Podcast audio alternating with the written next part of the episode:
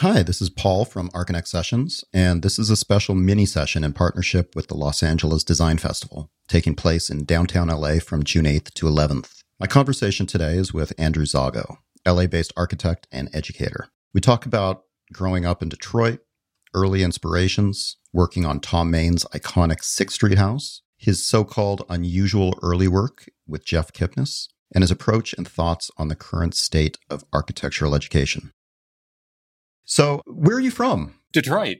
You're from Detroit. What is Zago? What nationality is that? Oh, well, my parents were Italian immigrants. Oh, really? Okay. Yeah, I was born, my older sister was born in Italy. Uh-huh. And I was born right after my parents emigrated to Detroit from just outside of Venice, actually. So you grew up in Detroit? Yeah, yeah, born and raised in the city. At some point in uh, around high school, you know, my parents left the city, which was part of, you know, the trend at the time of sort of a white flight. So that would have been in the 70s. So I, I you know, graduated from a high school in the suburbs, but otherwise I was I'm a product of Detroit public schools. And then did you study architecture right out of high school? No, no. I went to the University of Michigan. I studied fine arts Mm-hmm. and, you know, worked in that, you know, as, an, as a sort of struggling artist for a couple of years. And then I went to Harvard and studied architecture there as a graduate study. Were you originally wanting to be an artist? Well, it's funny. Yeah, my I mean, my father he always worked as an architect in the United States. He was what is known in Italy as a geometra, which is like I suppose country architect is what you have in rural areas. And so when he came to Detroit, he always worked on uh, you know actually big Taubman shopping malls and things like that as a kind of head detail person. So I had a little bit in my family, and I have an older cousin who had studied architecture at Cranbrook, but then went on into painting. And so I, I, had a little bit of both of them in my background, but I really thought I was going to go into fine arts. So, what initially sparked your interest in architecture? Well, it's an interesting question. I was in Chicago actually when I was where I had a loft, and I was there right out of undergraduate. I mean, so I always kind of knew about it, but I didn't know much about it as a kind of, let's say, an artistic discipline. Probably of all things, even though has very little to do with my own work, the only experience, exposure I had to it as an undergraduate was someone's, a faculty member suggested I go hear a lecture of Stanley Tigerman. And then when I was in Chicago having a chance to see some of his projects, it was probably, you know, the, the thing that made me realize that architecture could be something of an unusual and exploratory field. So you studied architecture at the GSD, and then did you start practicing after finishing your your studies? Yeah, you know what I did. I came directly to. I just I hated Boston. I moved to Los Angeles because that was about as far from Boston as I could get in the continental U.S. Yeah. And through a friend of mine, Paul Lubowicki, who had been helping Frank Gehry studio at, at Harvard, and we, we became friends, told me that this fellow Thom Mayne was looking to hire someone whom I, I didn't know who that was, and ended up there uh, at Morphosis and did the Sixth Street house drawings while I was there. Ah, the house that has just gone on the market. Is that right? For yeah, it's it's uh, they're leasing it. I see. They're I leasing see. it. They're not selling it. Yeah. Yeah, he didn't have a job, but he saw my drawings and he said, "Well, I have this publication. A plus U wants to publish this house. It's this version. It's not going to get built." And so I executed the drawings, and and that was my experience while I was there that summer. Thom was busy, so I, I taught a studio for him at SCI-Arc. That was still like Ray Kappe's last year. So I began teaching at SCI-Arc. After that, I stopped at Morphosis and a fellow who had been a teacher of mine at Harvard, Bahram Shirdel, he moved out and the two of us started a practice called Oxruno with a mysterious sounding name. So we, we ran a practice in LA for a number of years, probably six or seven years was the first thing I did right out of graduate school. What kind of work were you doing in that practice? Unusual work. And I, and I should mention then at the end, our, our last year, we started working with uh, Jeff Kipnis, whom we both got to know at the GSD. And uh, eventually he joined us in the last year of that practice. It, it changed to Shirdel Zago Kipnis. We were doing a lot of things. The first thing that we did actually was for this fellow, Nick Patsaouras, who was, I don't remember his exact position, but he was, a, you know, an official who was spearheading the Red Line, you know, the LA subway at the time. This is when Tom Bradley was still mayor. And he had this proposal to do this thing that he was calling the West Coast Gateway, a kind of, uh, I don't know if you'd ever remember this heard of this, but this was this thing he was trying to do, which was supposed to be the, let's say, the Statue of Liberty for the West Coast. And it was to bridge over the, I guess that would be the 101 freeway as it makes its way past what is now the, um, let's see, between Olvera Street and Little Tokyo, you know, down through downtown. We did an entire, so he saw an article of us in the paper, contacted us, and we did this whole kind of visionary master plan for an area of downtown Los Angeles and then helped him organize a competition for the monument itself. It was one that, um, I, I, don't know if they were asymptote at that time, but Hani Rashid and Lise Anne Couture had won the competition. It was Neil Denari, I think, was a finalist, a number of other people. It never happened, but that was our first you know, so our, our, very first project was very much urban and involved with the city, meeting with the mayor. This is when we met Richard Koshalek when he was at MOCAD, a number of other characters. And then other than that, we, we did a lot of competitions and we became known somewhat for you know, starting a, um, some new design directions, uh, and and um, yeah, I think at the time we never, we certainly never built anything as Oxford. Yeah. So, how do you describe your work as an architect?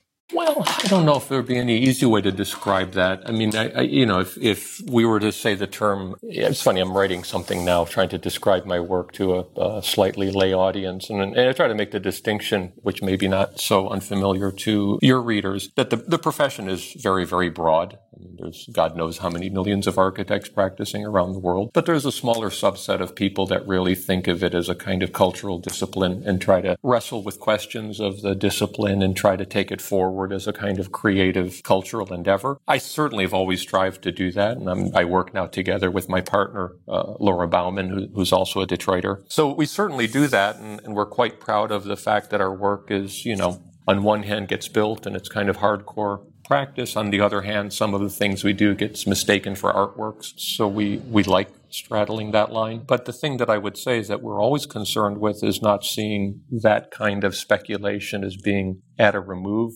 from the world, but rather try to see what happens when, let's say, creative speculation that one does within architecture, what effect that has when that engages sort of real issues within the world the urbanism, politics, etc.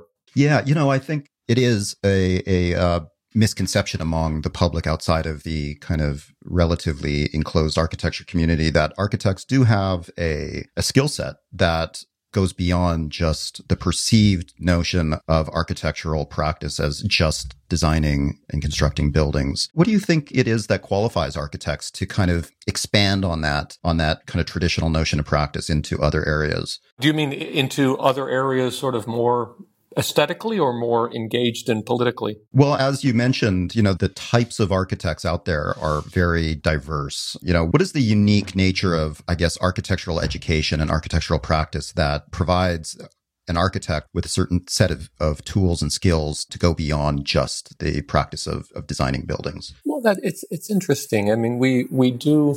I remember my my old partner and teacher Bahram Shirdel always breaking the word down architecture as a kind of first construction, and this notion that uh, in, as an architect you set up fundamental frameworks and relationships of things in which then life happens. So it's very different than like I always try to I- explain to people and to students that in, in a fundamental way, architecture is not a design discipline.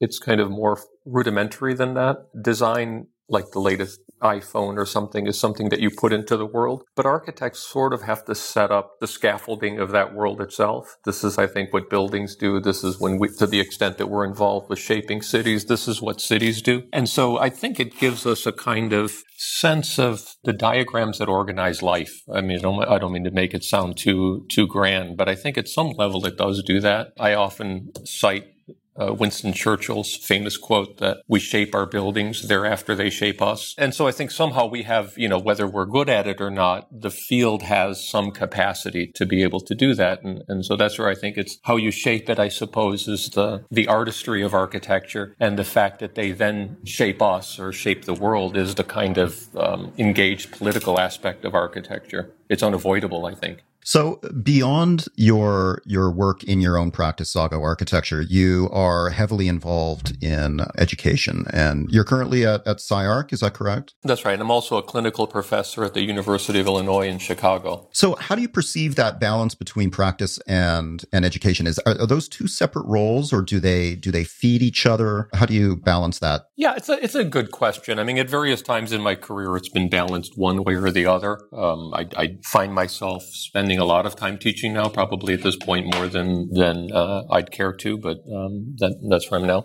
You know, I think to my mind, uh, what I bring to teaching is those things that I've gleaned and developed from my practice. So I definitely don't see it the other way around as much as, you know, I've had great sort of experimental topical studios and seminars where, you know, work has, has happened that's, that I feel is important, has influenced my thinking about architecture.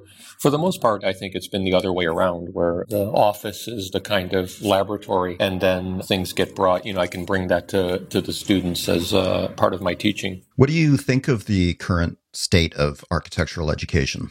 Uh, not not too highly. I don't know if I get around to lots and lots of places, but I get around to a fair number of schools, and I know people that are teaching other places. You know, I, I, I don't mean to sound self serving, but I think SCI-Arc in the last 10 years or so, certainly the years that Eric Moss was there and now very much with Hernan, and at UIC since, since Bob Somol has been running the school. There are two places that seem to have a fairly clear idea about not only what they are, but that architecture as a discipline is something that we should not be apologetic about and we should embrace and encourage the thinking that goes on, even though the two schools in, in many ways uh, represent very different positions within the discipline. I think both of them embrace that and try not to imagine that a lot of the other important concerns that affect architecture that has to do with critical things, the health of the world, of economy, of, of social justice, that these things don't suddenly become easy ways to avoid the difficult discussion of what it means to actually teach architecture itself. And, and I think a lot of schools are finding themselves in that kind of um, trap. What do you think it is that's holding other schools back from kind of moving forward and addressing more critical issues for the field? Well, it's a couple of things. And, you know, UIC is, is an exception because it is within a university and that has to do more with the, the strength of characters. But I think there is something that is always that I've always noticed about architecture. This is something that, that in fact, uh, Henry Cobb talks about at some length when he was visiting SCI-Arc uh, a couple of years ago. You know, the fact that almost every school of architecture is within a larger university on one hand is great for the amount of resources and different points of view and, and different kinds of expertise that can be interacted with. But on the other hand, architecture in the end is a kind of studio practice and it's not a scholarly pursuit, although there's a lot of scholarship within architecture. And I think in academia, it has an uneasy relationship. It doesn't work like a humanities it doesn't have a research component the way engineering and some of the sciences do. It has both of those, of course. We have architecture history, we have, you know, various kinds of technical studies. But what happens, I think, within the university is then architecture programs feel compelled to define themselves as these things because they're so important. The university understands it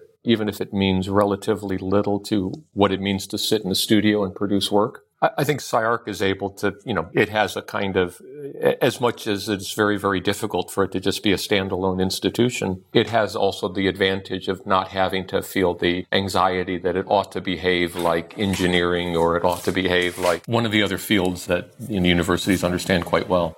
Before we finish, I'd like to quickly just talk about the two cities. So you grew up in Detroit, you've been living in LA for a long time.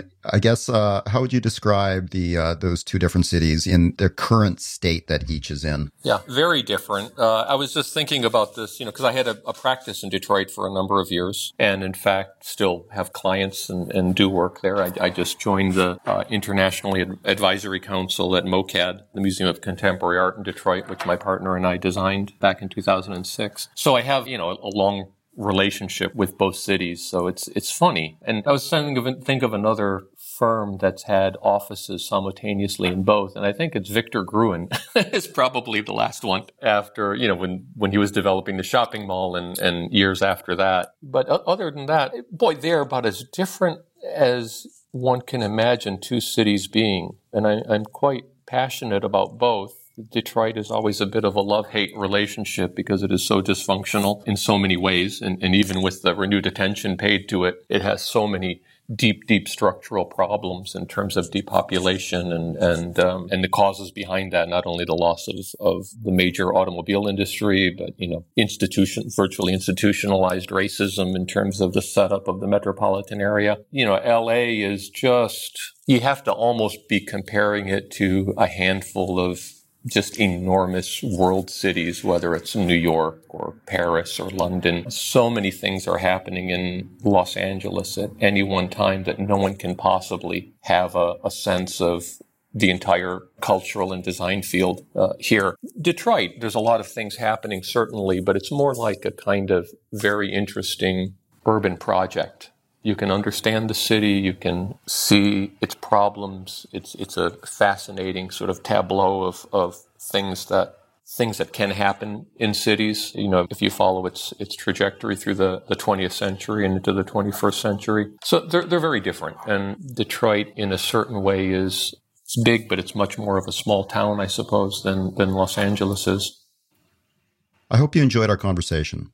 Make sure to check out the show notes online at archinect.com to check out some of the work that was brought up in this conversation. If you're able to attend the LA Design Festival, make sure to check out the live panel LAX DET discussing the connection between LA and Detroit, a collaboration with the Detroit Design Festival. The event will be taking place on June 10th from 2 to 4 p.m. at Row DTLA at 777 Alameda Street, featuring Edwin Chan, Chris Denson, Lorcan O'Herlihy, and Eileen Lee. Thanks, and talk to you next time.